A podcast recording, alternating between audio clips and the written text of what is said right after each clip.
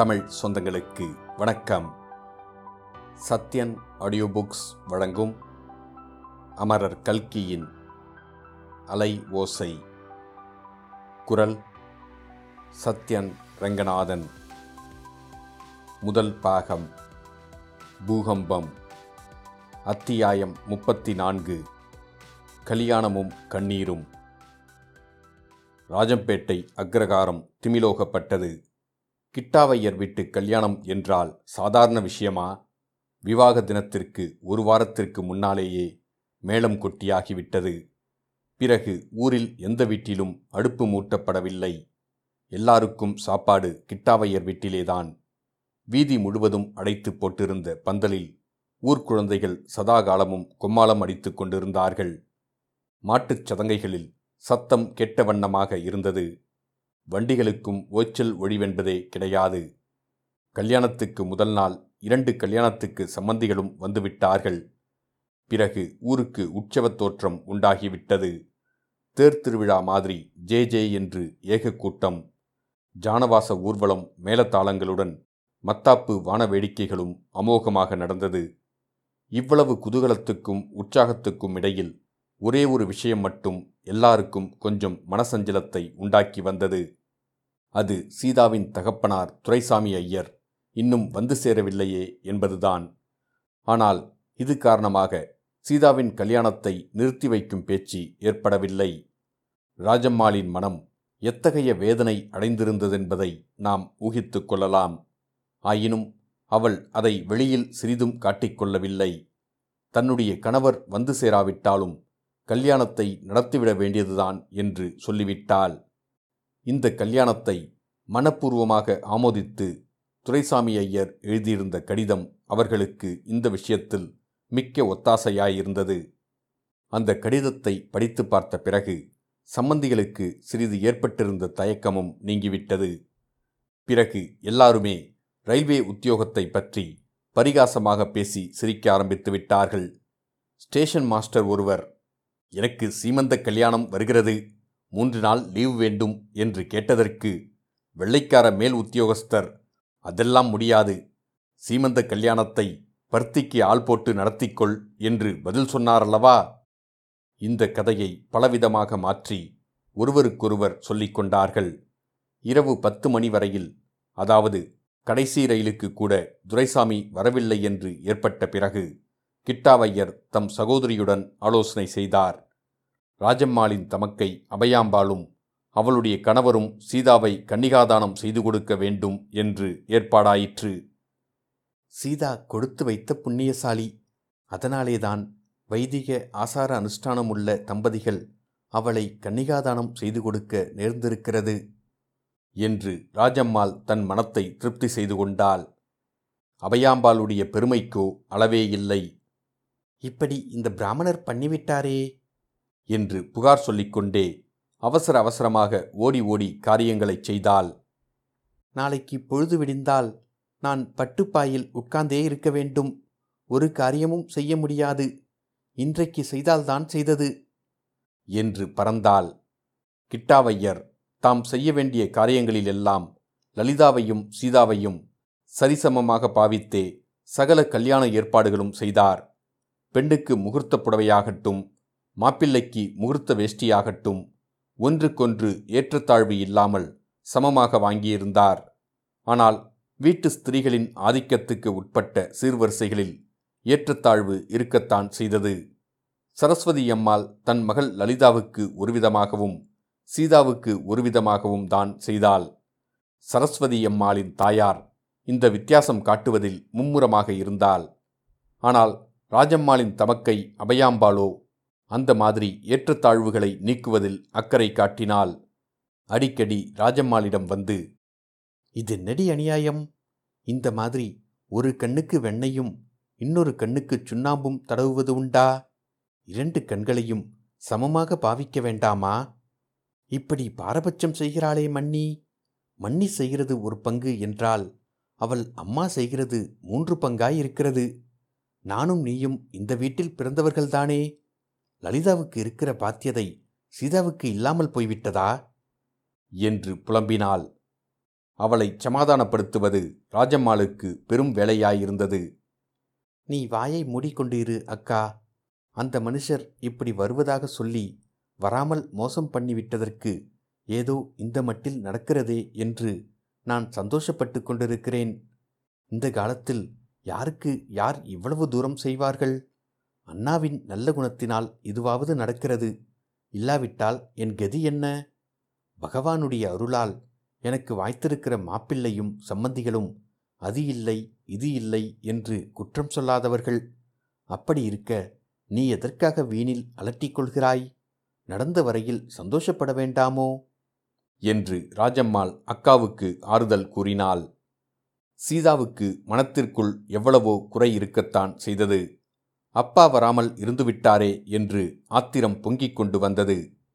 லலிதாவுக்கு செய்கிற மாதிரி தனக்கு செய்வாரில்லையே என்று துக்கம் பீறிக்கொண்டு வந்தது. அந்த மாப்பிள்ளை சம்பந்திகளுக்கு நடக்கிற உபசாரங்கள் தன்னை மணக்க வந்த மணவாளனுக்கும் அவளைச் சேர்ந்தவர்களுக்கும் நடக்கவில்லையே என்று கோபம் பொத்துக்கொண்டு வந்தது.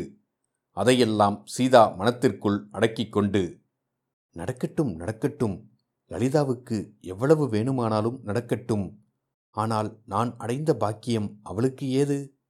என் கணவருக்கு அவள் கணவன் இணையாவானா என்று எண்ணி முகமலர்ச்சியுடன் இருந்து வந்தாள்.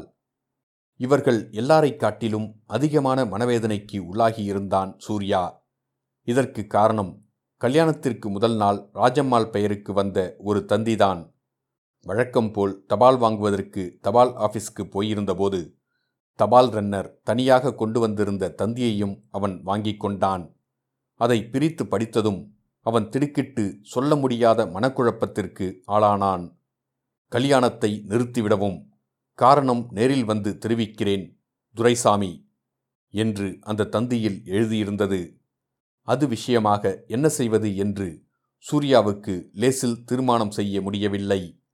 சீதாவின் கல்யாண விஷயமாக மொட்டை கடிதங்களை எழுதிய விஷமிகள் இந்த தந்தியையும் கொடுத்திருக்கலாம். ஏன் கொடுத்திருக்கக்கூடாது? அநேகமாக உண்மை அப்படித்தான் இருக்கும். ஆனால் தந்தியை மற்றவர்களிடம் காட்டினாலும் அதை பற்றி சொன்னாலும் பெருங்குழப்பம் உண்டாகிவிடும். அது பொய்த்தந்தி என்று அவர்கள் நம்புவது கடினம். எல்லா ஏற்பாடுகளும் நடந்து சம்பந்திகளும் வந்து இறங்கிய பிறகு கல்யாணத்தை நிறுத்துவது என்பது எவ்வளவு அசம்பாவிதம்! சீதாவும் அவள் தாயாரும் எவ்வளவு துக்கம் அடைவார்கள்! எல்லோருக்குமே எவ்வளவு அசந்துஷ்டி உண்டாகும்! சம்பந்திகள்தான் என்ன நினைப்பார்கள்? ஊரார் என்ன சொல்லுவார்கள்? சுற்றுப்புறத்து கிராமவாசிகள் எல்லாம் கேலி பண்ணி சிரிப்பார்களே! ஒரு பொய்த்தந்தி இவ்வளவு விபரீதங்களையும் விளைவிப்பதற்கு இடங்கொடுத்து விடாதா? எது எப்படி இருந்த போதிலும் இந்த தந்தியை இப்போது எல்லாரிடமும் காட்டி குழப்பம் விளைவிக்கக்கூடாது என்று சூர்யா முடிவு செய்தான். ராத்திரிக்குள் எப்படியும் துரைசாமி ஐயர் வந்துவிடக்கூடும். அவர் வந்த பிறகு அப்படி அவசியமாயிருந்தால் கல்யாணத்தை நிறுத்தி கொள்ளட்டும். அப்போது கூட அவரை காரணம் கேட்டு வாதாடி பார்ப்பது தன்னுடைய கடமை. எது எப்படியானாலும் தந்தியை பற்றி இப்போது பிரஸ்தாபிக்கக்கூடாது. ராத்திரியும் துரைசாமி ஐயர் வராவிட்டால் பார்த்து கொள்ளலாம். இவ்வாறு முடிவு செய்திருந்த சூர்யா ராத்திரி வந்து சேரும் வண்டியிலும் துரைசாமி ஐயர் வராமற் போகவே முன்னை காட்டிலும் அதிக குழப்பத்தில் ஆழ்ந்தான்.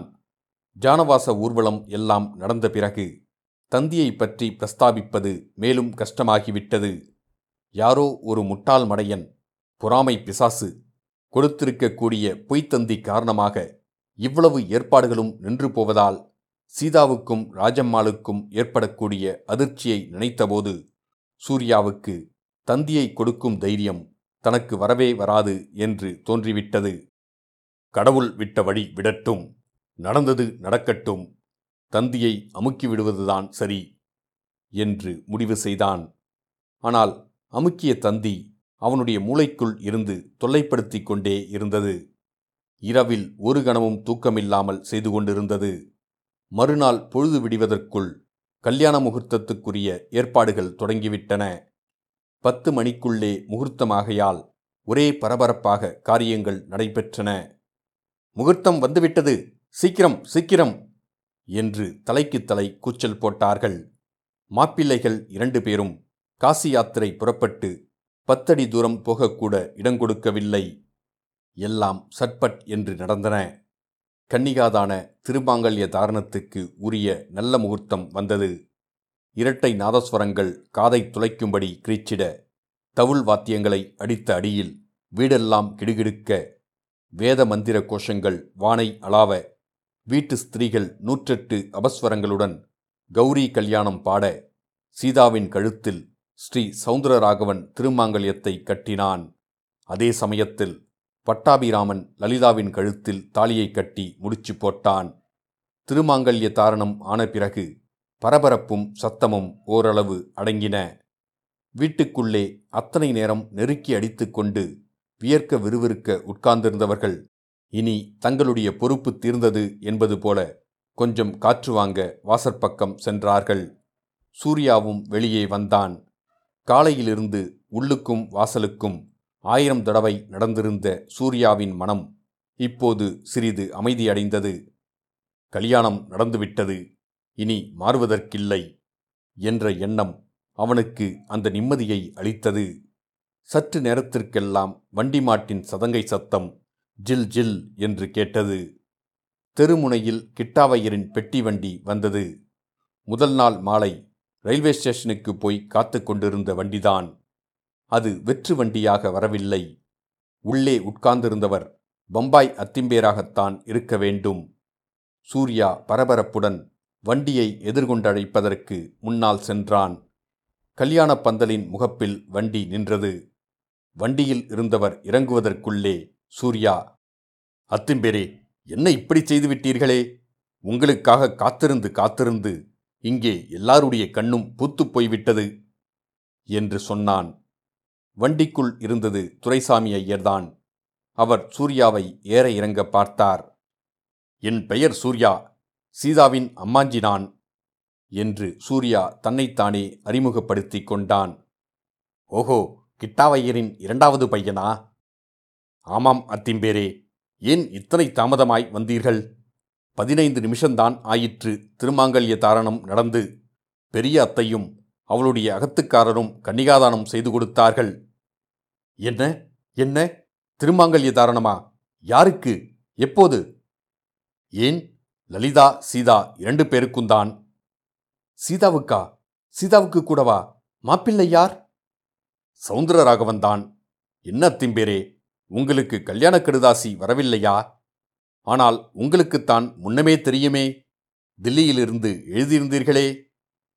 "நான் ஒரு தந்தி கொடுத்திருந்தேனே" என்று துரைசாமி ஐயர் கேட்டபோது அவருடைய பேச்சு குளறியது. "தந்தியா? ஒன்றும் வரவில்லையே, என்ன தந்தி?" என்று சூர்யா துணிச்சலாக கேட்டான். "சீதாவின் கல்யாணத்தை நிறுத்திவிடும்படி தந்தி கொடுத்திருந்தேன், அது வரவில்லையா?" சூர்யா தன் மனக்குழப்பத்தை சமாளித்து கொண்டே, "அத்திம்பேரே, இப்போது நினைவு வருகிறது. கொஞ்ச நேரத்துக்கு முன்னால்தான் ஒரு தந்தி வந்தது. கல்யாண தடபுடலில் அதை நான் பிரித்து கூட பார்க்கவில்லை. அதை அத்தையிடம் கொடுக்கவும் சந்தர்ப்பம் படவில்லை. இதுதானா நீங்கள் கொடுத்த தந்தி?" என்று சட்டைப்பையில் துழாவி தந்தியை எடுத்து கொடுத்தான். துரைசாமி ஐயர் தந்தியை பிரித்து பார்த்தார். "ஆமாம், இதுதான். ஆகா, இது ஏன் நேற்றைக்கே வரவில்லை? பட்டிக்காடு ஆனபடியால் இப்படி தாமதித்து வந்ததாக்கும். எல்லாம் கடவுளுடைய செயல். நாம் என்ன செய்யலாம்? சூர்யா, இந்த தந்தியை பற்றி ஒருவரிடமும் சொல்லாதே" என்றார். "ஆம் அத்திம்பேரே, இனி சொல்லி என்ன பிரயோஜனம்? நடந்தது நடந்துவிட்டது" என்றான் சூர்யா. "ஆமாம், நடந்தது நடந்துவிட்டது. கடவுளுடைய சித்தம் அப்படி" என்று சொல்லிவிட்டு தந்தியை சுக்குநூறாக கிழித்து போட்டார் துரைசாமி. இதுவரை சீதா அடிக்கடி தன் கடைக்கண்ணால் மாப்பிள்ளை சௌந்தரராகவனை பார்த்து மகிழ்ந்து கொண்டிருந்தாள். திடீரென்று வாசலில் வாசற்படி வழியாக தன் தந்தை வருவதை பார்த்தாள். அவ்வளவு நேரமும் அவள் மனதிற்குள் அடக்கி வைத்திருந்த அழுகை பீறிக்கொண்டு வந்துவிட்டது. விசித்து விசித்து விம்மி விம்மி அழத் தொடங்கினாள். கண்களிலிருந்து கண்ணீர் அருவியாக பெருகியது. ராஜம்மாள் உணர்ச்சி மிகுதியினால் செயலற்று தூணோடு தூணாக நின்றாள். ஆகையால் அவளால் பெண்ணை தேற்றுவதற்கு முடியவில்லை. அந்த கடமையை சீதாவை சற்று முன்னே கன்னிகாதானம் செய்து கொடுத்த அபையாம்பாள் செய்தாள். அசடே, எதற்காக அழுகிறாய்? அப்பாதான் வந்துவிட்டாரே, இந்த மட்டும் வந்தாரே என்று சந்தோஷப்படு என்றாள். சீதாவின் மாமியாரும் அருகில் வந்து தேறுதல் கூறினாள். பக்கத்தில் உட்கார்ந்து சீதாவின் புடவை தலைப்பையும் மாப்பிள்ளையின் அங்கவஸ்திரத்தின் முனையையும் முடிச்சு போட முயன்று கொண்டிருந்த சுண்டுப்பையில் கூட தேறுதல் கூறினான். அழாதே அத்தங்கா, அழுதால் கண்மையெல்லாம் கன்னத்தில் வழிந்துவிடும் என்று சொன்னான். துரைசாமி ஐயர் வந்து சீதாவின் அருகில் உட்கார்ந்து, அழாதேமா, ரயில் இப்படி மோசம் செய்துவிட்டது, இல்லாவிடில் நான் வராமல் இருப்பேனா என்று சொல்லி சீதாவின் முதுகை மிருதுவாய் தட்டி கொடுத்தார். அப்படியும் அழுகை நிற்காததைக் கண்ட சௌந்தரராகவன் லேசாக தன் மனைவியின் கரத்தை தொட்டு சீதா என்றான். சீதாவின் கண்ணீர் பெருக்கு உடனே நின்றது. அவள் கண்ணீர் ததும்பிக் கொண்டிருந்த தன் வட்டமான பெரிய கண்களால் சௌந்தரராகவனை ஒரு தடவை பார்த்தாள். அந்த பார்வையில் எத்தனையோ விஷயங்கள் பொதிந்து கிடந்தன. வாயினால் விவரிக்க முடியாத இதயத்தின் மர்ம செய்திகள் எவ்வளவோ அந்த பார்வையில் செறிந்திருந்தன. காதல் என்னும் அகராதியின் உதவி கொண்டு சௌந்தரராகவன் அந்த பார்வையின் பொருளை அறிந்து கொண்டான். இத்துடன் முதல் பாகம் முடிவடைந்தது. மீண்டும் இரண்டாம் பாகத்தில் சந்திப்போம்.